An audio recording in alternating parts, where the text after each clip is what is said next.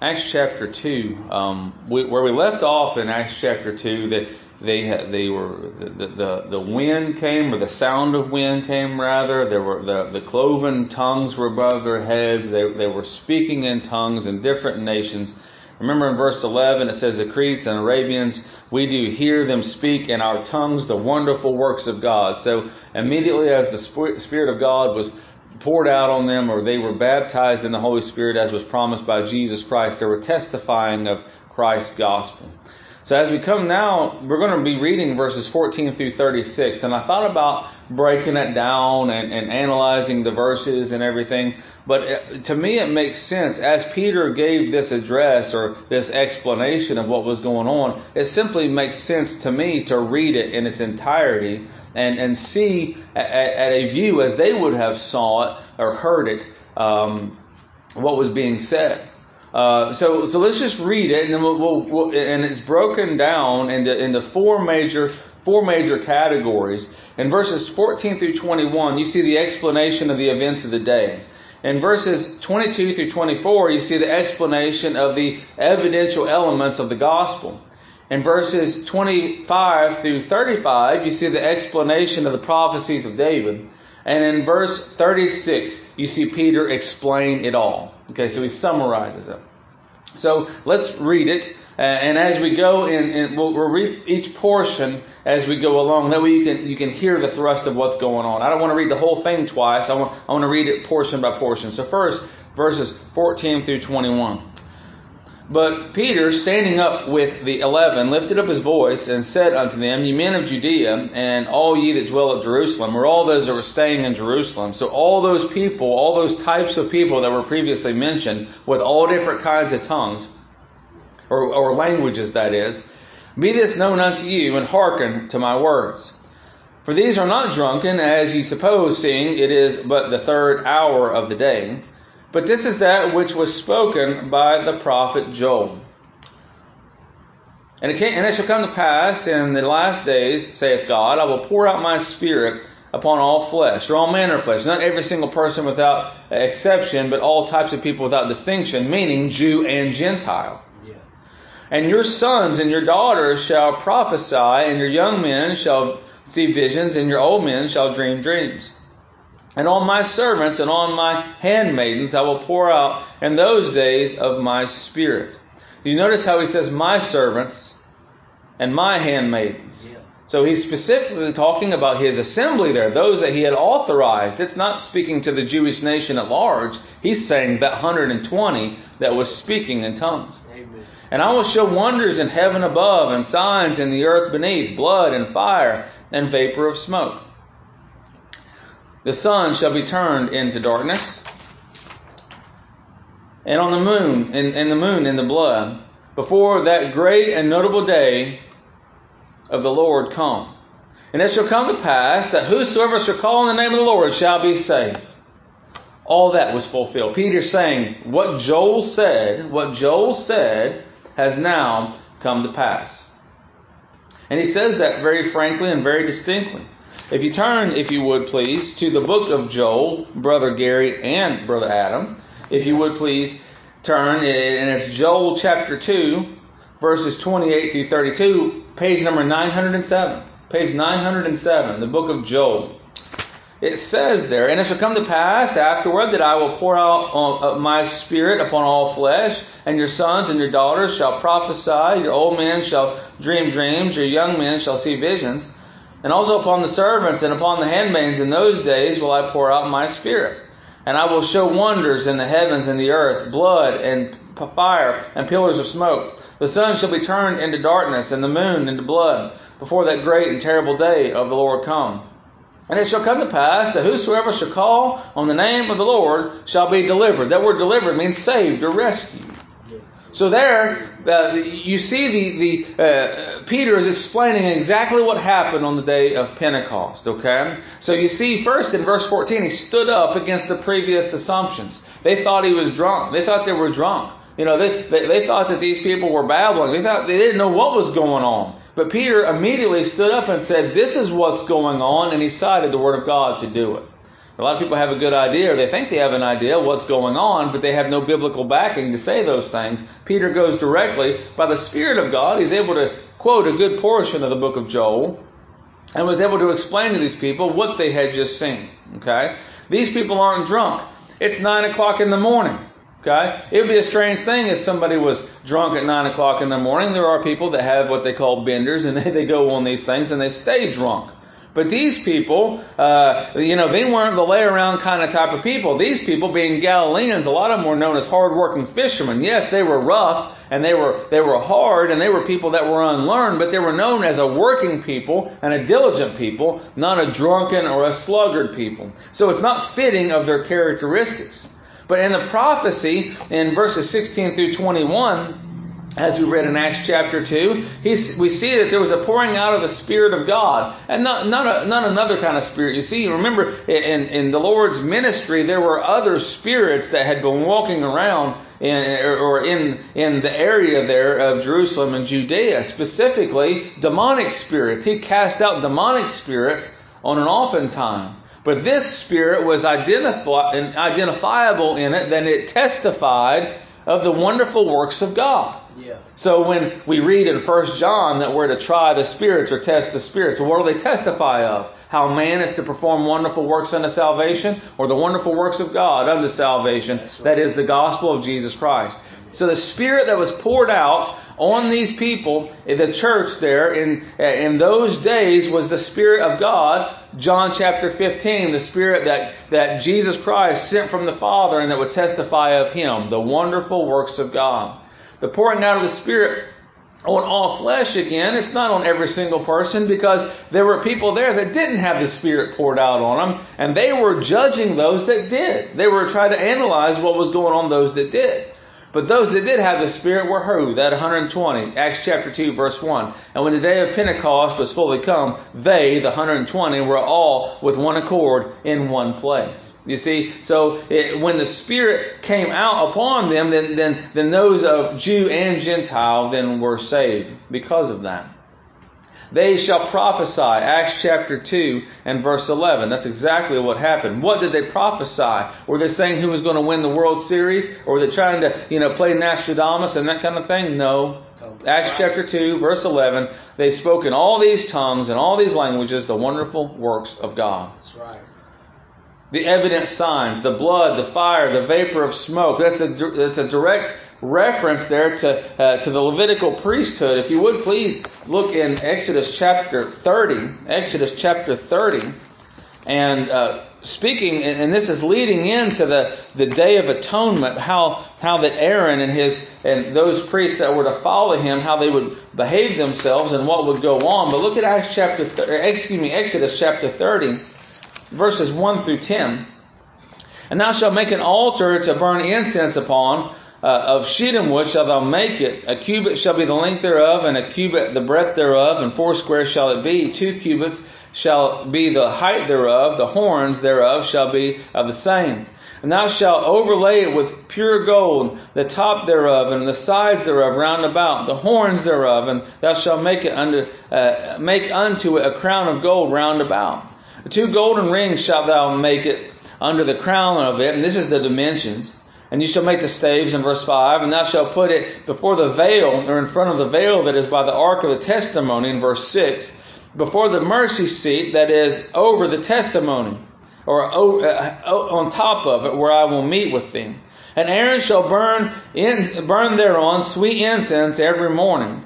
When he dresseth the lamps, he shall burn incense upon it. So if you were to be inside the, uh, the, the, the inner room there of, of the tabernacle, complete darkness, the Spirit of God evident or, or, or, illustrated by that, that candlestick, right? And once that candlestick is lit up, then there's understanding of what that room looked like on the inside, specifically seeing the veil and understanding the ark beyond the veil. But God said, I will meet you there at the ark of the testimony, the Spirit of God giving illumination and understanding to the room. And that incense uh, being a sweet savor going uh, unto the Lord. And Aaron lighteth the lamps at even. He shall burn incense upon it, a perpetual incense before the Lord throughout throughout your generations. um, uh, excuse me, throughout your generations. You shall offer no strange incense thereon, nor burnt, off, uh, burnt sacrifice, nor meat offering, neither shall you pour a drink offering thereon. And Aaron shall make an atonement upon the horns of it once in a year with the blood of the sin offering of atonements. Once in a year shall he make atonement upon the upon it throughout your generations. It is most holy unto the Lord. So what that, that is that is showing by illumination of the Spirit, there, there's an incense that comes from the people of God that is separate from the atoning work pictured by by the slaying of the animal, picturing the Lord Jesus Christ. So then, when the, the Spirit of God came and fire was above their heads, and there was that wind it was, it was a, a, a, a, a manifestation of that, that fire and that smoke that was up before them. And that was fulfilled, as Peter said, uh, from what, the, from what Joel said back in chapter 2. That was a fulfillment of those things. When he says, also, does that make any sense? It, it, it's, it's completely what happened there. They saw it. They saw those things. Also, when he says that, uh, that, that the, the, the, sun, the sun shall be turned into darkness, the moon into blood before that great notable day of the Lord, well, in Matthew, uh, excuse me, in Mark chapter 15, when the when uh, the Lord there being crucified, judged by God the Father, it was turned into darkness. The day was turned into darkness, and and not just vague darkness, but darkness, darkness truly indeed, and that was witnessed throughout as well. And all these signs, all these wonders, the, uh, the, the, people prophesying, and, and, the smoke and the fire and, and, and the sun and the moon and all these things, they were, before the notable day of the Lord. Well, what was that? His gospel. And the result of all these things, and it shall come to pass that whosoever shall call on the name of the Lord shall be saved. That's what's happening in Acts chapter 2. All these evident signs, as prophesied by what Joel said, the events of that day were a fulfillment of all those things. It was to be summed up, and the conclusion was to be, Whosoever shall call upon the name of the Lord shall be saved. How simple, right? Might not understand everything else, but the conclusion of the matter is this. What's going on here today, Peter says, is an evident token that God is real, that man is sinners, they need salvation. Jesus Christ the Lord is, is the only method of salvation. Call upon Him. Whosoever shall call upon the name of the Lord shall be saved. If the purpose of sign and of religion don't point directly to the gospel of Jesus Christ and salvation through His finished work, run. Yeah. That's right. This should be the centerpiece of every church service and every religious discussion that whosoever shall call upon the name of the Lord shall be saved. Those stand in need of salvation. He is the only way of salvation. That's it. His gospel. So he says, okay, this is what happened. Now he's going to explain the elements, the evident elements of the gospel, verses 22 through 24. So that's what Joel said. That's what you've seen us doing. This is what just happened. Verses 23 through 24. You men of Israel, hear these words Jesus of Nazareth, a man approved of God among you by miracles and wonders and signs. Oh, gracious. Did you see all that stuff that he just did? He's pointing the, the, the reader here, but also those people in the room there uh, as he's saying these things. He's saying Jesus Christ had a, a ministry of three and a half years where day and night he was verified by the wonderful works of God that he is indeed the Son of God. We studied that through in, in the book of John, specifically chapter 8. You men of Israel, hear these words Jesus of Nazareth, a man approved of God among you by miracles and signs, or wonders and signs, which God did by him in the midst of you. As ye yourselves also know, it's undeniable. Him being delivered by the determinate counsel and foreknowledge of God ye have taken, and by wicked hands have crucified and slain. Whom God hath raised up, having loosed the pains of death, because it was not possible that he should be holden of it. The explanation of the elements of the gospel. Jesus Christ, a man, right? Isn't that wonderful? Read Hebrews chapter 2 again. The necessity of Jesus Christ, the Lord Jesus Christ, being made like unto his brethren, flesh and blood. God in the flesh a man approved or demonstrated by God, as ye yourselves also know. In John chapter 3, some very interesting language is used by Nicodemus. at this time, and you know you know what it says. Look in John chapter three, verses one and two. Then there was a man of the Pharisees, the religious Jews, named Nicodemus, a ruler of the Jews. The same came to Jesus by night and said unto him, Rabbi, we know that thou art a teacher come from God, for no man do, do these no man can do these miracles that thou doest except God be with him. They knew exactly who he was, and Peter knows that they know exactly who he was. Undeniable that this man was God in the flesh. Does someone believing that God was uh, just in the flesh, does that mean that they're a saved person? There's a lot of people that say that they believe God was in the flesh, and they knew by Nicodemus' admission that he was a man sent from God, yet unsaved. But the necessity of Jesus Christ coming in the flesh is here evident in the scripture. That you men of Israel, Jesus of Nazareth, a man approved of God or attested of by God, demonstrated by God with all these signs and miracles and wonders. You see that he was God in the flesh, and that was evident as well. He also says that, that this is uh, these events were were providential him being delivered by the determinate counsel and foreknowledge of God. It was always the plan and design of God that, that man would, would, would fall and Jesus Christ would be the Savior of His people.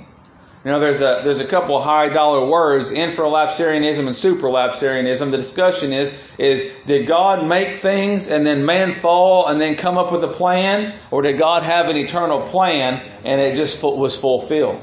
I believe God had an eternal plan. It's man's fault that he fell. It's not God's fault that he fell. It's man's fault that man fell. And it fulfilled the purpose of God.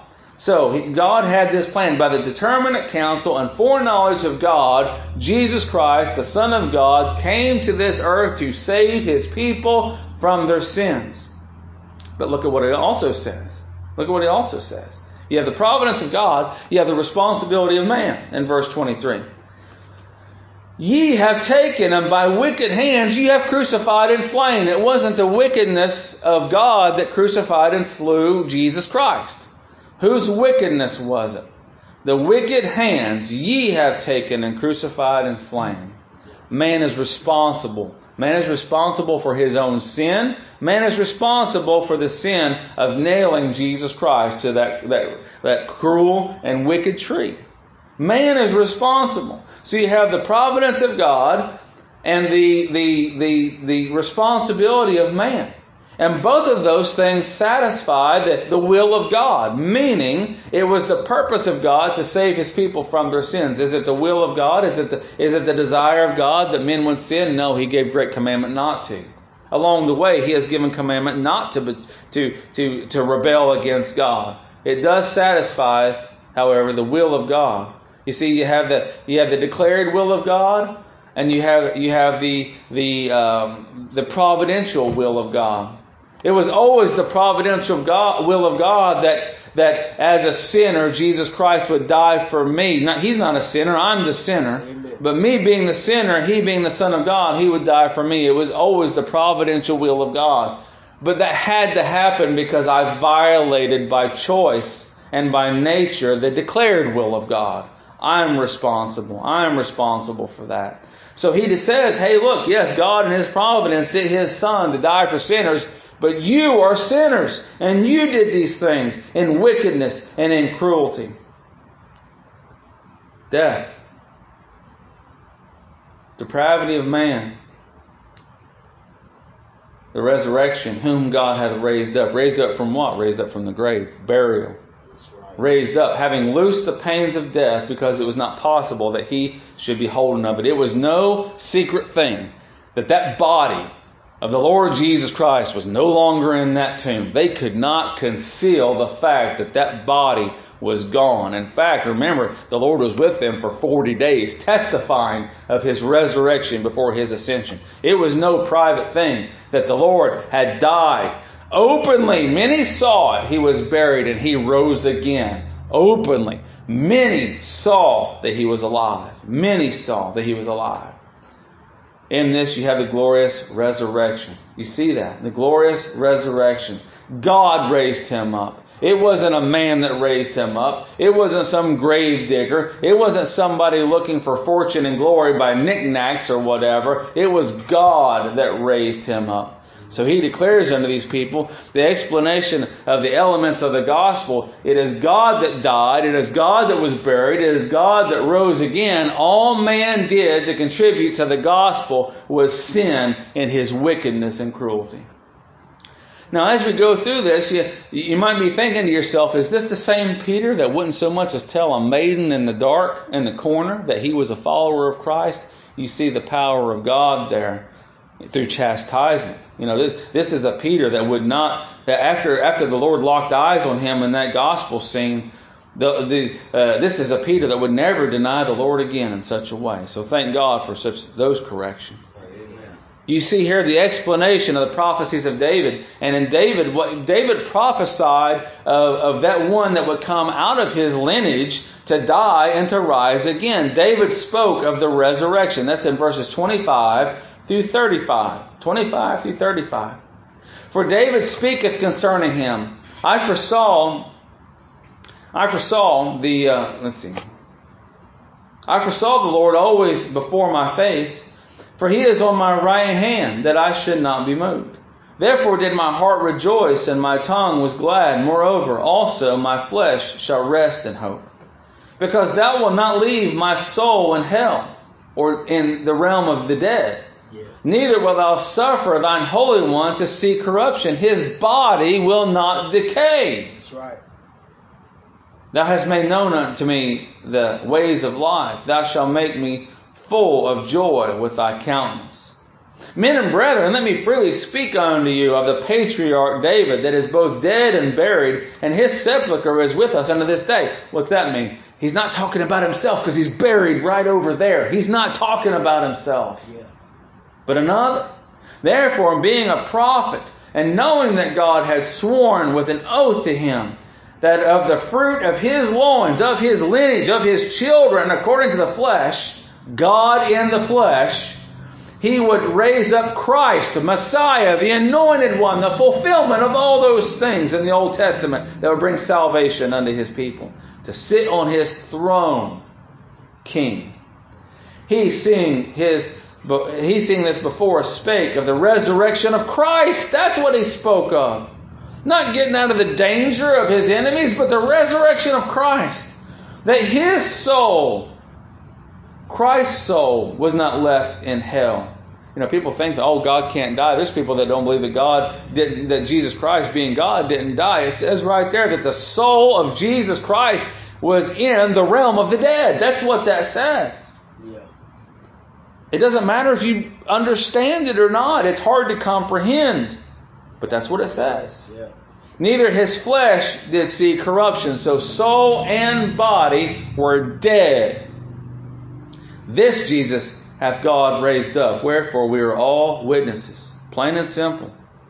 Therefore, being by the right hand of God exalted.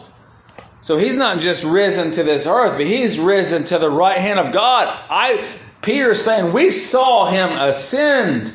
And having received of the Father the promise of this Holy Ghost, they received the promise of the Father, the Holy Ghost.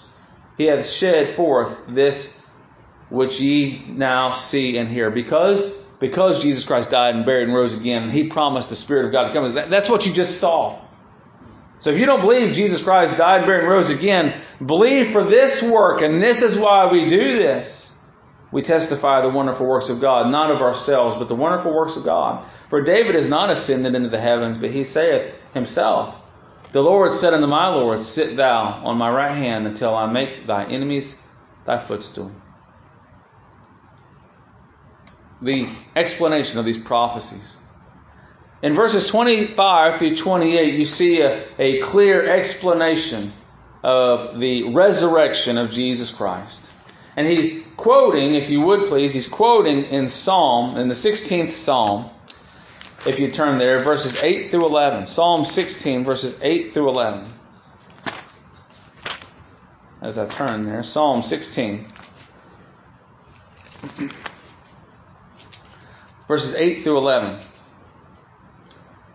I have set the Lord always before me, because he is at my right hand, I shall not be moved. Therefore my heart is glad, and my glory rejoiceth. My flesh also shall rest in hope. For thou wilt not leave my soul in hell, neither wilt thou suffer thy Holy One, notice that's in all caps, to see corruption. Thou wilt show me the path of life, in thy presence is fullness of joy. At thy right hand there are pleasures forevermore. Again, at the right hand. Well, how in the world could David even express a hope or expectation to be at the right hand of God except the Holy One not see corruption? It's a total dependence. You see there in the Psalm, it's a total dependence on the death, burial, and resurrection of Messiah. You see the Davidic covenant. In verses 29 through 30, he says uh, that, that the, uh, the loins of the offspring of David, that, that, the, that the true king would come. In 2 Samuel, if you would please, 2 Samuel and chapter 7, he's, he's citing what the Lord told him there. In 2 Samuel chapter 7, verses 12 through 13, it says, And when the day, thy days be fulfilled, David, when you're good and dead, Thou shalt sleep with thy fathers. I will set up thy seed after thee, which shall proceed out of thy bowels, and I will establish his kingdom. And he shall build an house for my name, and I will establish the throne of his kingdom forever. The Son of David, Jesus Christ himself, the risen God from the dead, in the flesh, he's explaining these prophecies that David had, had written. Well, that one came by the prophet Nathan. In Christ's resurrection, being the fulfillment of the David, Davidic covenant, the Spirit is now poured out. And that's what he says in verses 31 and 32. Because of these things, because because the, the Holy One would not see corruption, and because uh, that, the, that the kingdom of God would have a king that was true and just out of the loins of David. Because Jesus Christ in the flesh by the foreknowledge and counsel of God was slain in your wicked hands, and now he's risen again. And he promised his spirit poured out. That's what you've seen, and we do testify this day, he says. And David surely was not talking about himself, as it says in verses 34 and 35. David didn't do it. David didn't ascend. He's talking about another. The Lord said unto my Lord, that sit thou on thy right hand until I make thy foes thy footstool. Speaking of Jesus Christ himself. Now, this would mean a lot more to us if we were Jews and had spent a lifetime in Judaism. And again, we probably could have taken that message and broken it down and spent months on it. But what is the what is the thrust of all these things? The explanation of the day, why did you see what you just saw? Christ Jesus. Christ Jesus, the wonderful works of God. Amen. What did all that stuff mean when, just, just, just 50 days ago over there at Mount Calvary and a few days later when that tomb was empty and the, following 40 days when, when Christ walked, risen from the dead, what was that all about? God in the flesh died for sinners. Men are held accountable. God raised him from the dead. All these prophecies, David didn't talk about himself. What's the, what's the explanation of David's prophecies? All pointed to Christ. All these things point to the very idea, to the sinner, to see themselves as sinners, to call upon the name of the Lord according to the gospel of Jesus Christ unto salvation. You see in verse 36, the summary, it says it all. Yeah. Therefore, verses 14 through 35, therefore, let all the house of Israel know assuredly. Know because of the, the signs and the wonders that Christ did in his ministry. Know, because of the signs and the wonders, even around his death, the sun going dark, the graves opening, the veil being rent. Know, by the explanation of the death, burial, resurrection of Jesus Christ. Know, assuredly. Know, because of what Joel said and what Moses said and what David said and yeah. what all these things point to. Know, assuredly. Know it with safety and security. Know it without alarm or hesitation. Know it without delay. Know assuredly that God made that same Jesus, or He, he had fitted him to that task, we'll say. God being eternal. He, he unto us a, a child was born, unto us a son is given. That's what it says in the book of Isaiah. He is the eternal Son of God. But at that time, for that purpose, he came in the flesh to perform a task, and that task was to save his people from their sins. Know assuredly that God hath made that same Jesus. Jehovah is salvation. Yeah. Salvation is of the Lord, whom ye have crucified. God made that same Jesus, a man approved of God. Acts chapter 2, verse 22. Dead, buried, and risen again, 23, 24. With all these evident tokens of the gifts of the Spirit, verse 33. Leaving behind, that is. God hath made that same Jesus whom ye have crucified. They crucified him in their personal wickedness. That's right. Crucify him, crucify him. Pilate says, Will I crucify your king? He's not your king. We have no king but Caesar. Crucify him. In their own personal wickedness. And we can't be so naive to think that we wouldn't have cried the same thing. We do the same thing. Even as believers, we do that every day. I'll, have, I'll not have that man rule over him. I want to do what I want to do. I'm going to sin right. anyways. Yep. The personal wickedness of man crucified him. It was the personal, and man will be personally held responsible, each and every one, for their wickedness. Yep. Each one of these was personally guilty before God. Look, you have crucified and slain, he says. God hath made that same Jesus whom ye have crucified. And how did they do it? How did they crucify him? Yes, by the determinate counsel and foreknowledge of God. But ye have taken him by wicked hands have crucified and slain. It wasn't the wickedness of God, again, that crucified and slew the Lord Jesus. It was the mercies and grace of God Yeah. on his end.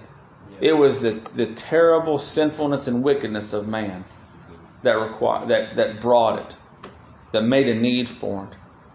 You have crucified, you have slain. You you can you you can also hear in that, and we'll get to it a little bit deeper in just a moment, the the love that Peter had. That's a loving thing to say. Oh, what do you mean it's loving? You're supposed to pat people on the head and make them feel comfortable. What's Peter's problem? You know, people who preach like Peter nowadays are considered hateful people, aren't they? That's a very loving thing to tell someone they're a sinner. That's right. It's a very hateful thing to tell them they're okay. Yep. That's a monstrous thing to do. Personally wicked, personally responsible, personally guilty before God. Yeah. You both this same Jesus, whom you have crucified, both Lord and Christ. Lord, supreme authority in all things. Oh, he was meek, a lamb as before his shearers, huh? He laid down his life. No man took it from him. He had power to lay it down, power to take it back up. That's what Christ himself said. Supreme authority.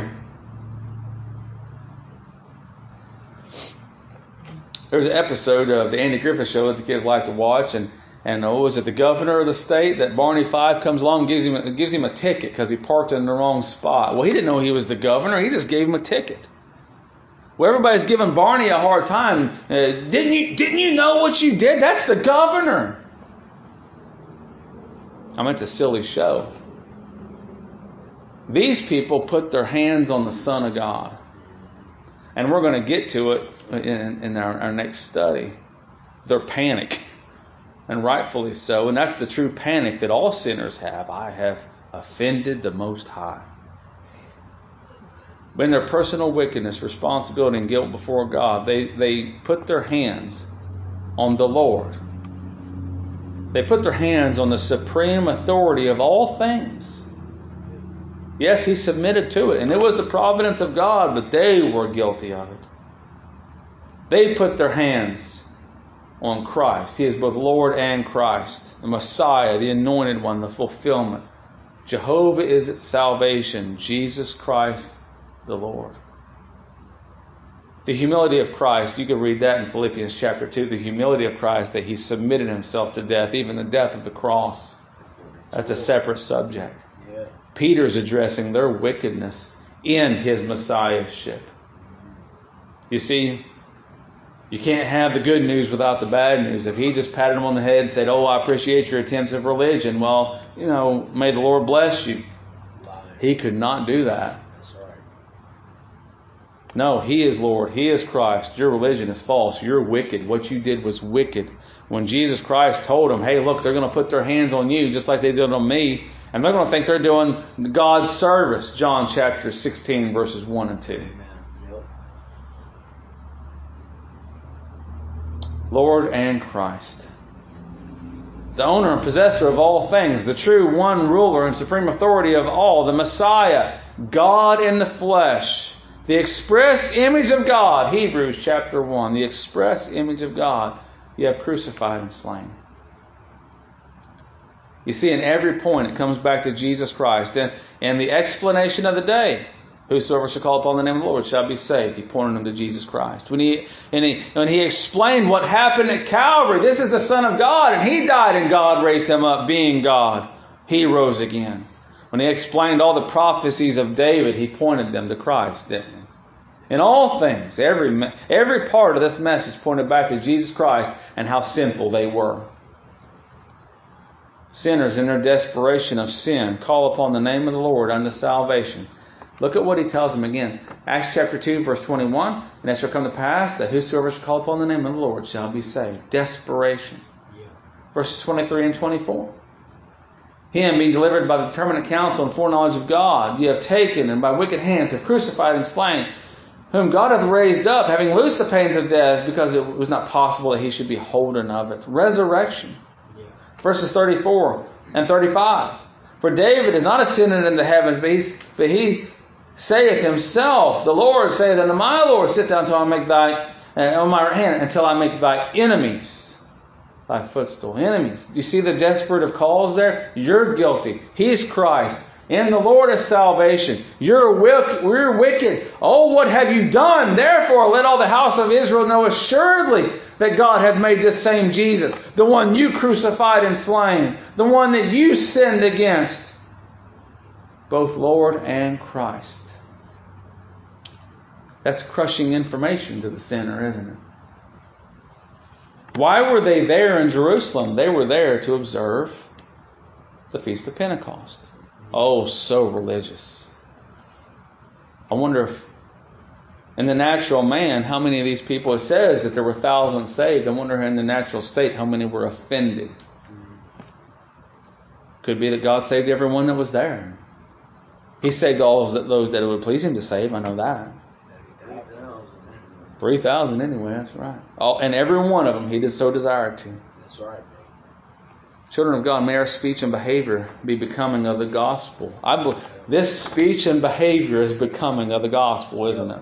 Philippians chapter 1, verse 27. But you see in simplicity the broadcast of the gospel. Acts chapter 1 and verse 8. But ye shall receive power after that the Holy Ghost has come upon you, and ye shall be witnesses unto me, both in Jerusalem and all Judea and in Samaria and unto the uttermost part of the earth. Witnesses of his what? His gospel. His death, burial, and resurrection. Chapter 2, verse 11. Cretes and Arabians, we do hear them speak in our tongues the wonderful works of God in this entire message. Whosoever, whosoever shall call upon the name, it shall come to pass that whosoever shall call on the name of the Lord shall be saved. Saved from what? From guilt, from wickedness, from depravity, from the responsibility, crushed under the law. Yeah. From self, you mentioned it, from self. Saved from self to God in His gospel. You see here, I mentioned this as an advocation or an explanation of love. Look at what Peter said. Look, look at this. He's pleading. God doesn't plead with anybody, but he is pleading with these people. Look, look at these different points uh, of, of language here. Again, verse 14. Peter standing up with the eleven lifted up his voice and said unto them, You men of Judea, and all you that dwell in Jerusalem, by this ye know but, but be this known unto you, and hearken to my words. The word please is not written there. But he's telling them because he wants them to hear by the power of God. Verse 22 Ye men of Israel, ye men of Israel, brethren. Verse 29. Men and brethren, let me freely speak unto you. Verse 36. Therefore, let all the house of Israel know assuredly. Sure. That again, that word assuredly means safely or securely. Yeah. It means without alarm or hesitation. It means hear this now. Yeah. Save yourself, save yourselves from this untoward generation. He's going to tell them that later on. Can they save themselves? Is it the work of man that saves? No, it's not. But the preaching of the gospel is such a preaching of dying men unto dying men. Those that have been saved and delivered by the rescuative power of the gospel of Jesus Christ, declaring the wonderful works of God of redemption unto fellow sinners. That's what Peter did. That's all this explanation is. And sinner, I would like you to hear at the last year that if you that if you were there at, at in Jerusalem some two thousand years ago, you would have been in that crowd and you would have been crying, "Crucify him! Crucify him!" And I know that because in your life today you declare, "I'll not have that man reign over me." Every person of all time would have done the same thing, all having Adam's rotten nature in us. I would have done the same thing. I would have been the one with the whip, or I would have been the one pulling hair, or I would have been the one laughing and wagging my head. I would have even been the one hung right next to him, casting things in his teeth. That's, that's who I am. And that's who you are. Thank God that it shall come to pass, and it did in the gospel of Jesus Christ, that whosoever shall call upon the name of the Lord shall be saved. Sing it o'er and o'er again. Christ receiveth sinful men. Does this panic you? And we're going to get to it at another time. Now, when they heard this, they were pricked in their heart and said unto Peter and to the rest of the apostles, Men and brethren, what shall we do? I asked a man that one time, What do I do? He told me three words. Look to Jesus. It's the greatest message I ever heard. The Lord saved. There is no other name whereby you must be saved. Whosoever shall call upon the name of the Lord, not in the name of Jehovah or Buddha or Joey or anybody else. The name of the Lord. What's the name of the Lord? Jesus Christ. That is his name. Repent. Peter said unto them, Repent. Baptism comes after repentance. We'll, we'll tackle that in another time. Repent. Repent of your guiltiness and wickedness and and all these all, all the faultiness under the law. Repent believe on the Lord Jesus Christ. Call upon the name of the Lord, and thou shalt be saved. That's the word of God. And so I encourage you by the power of God to do so. May the Lord bless the preaching of His word.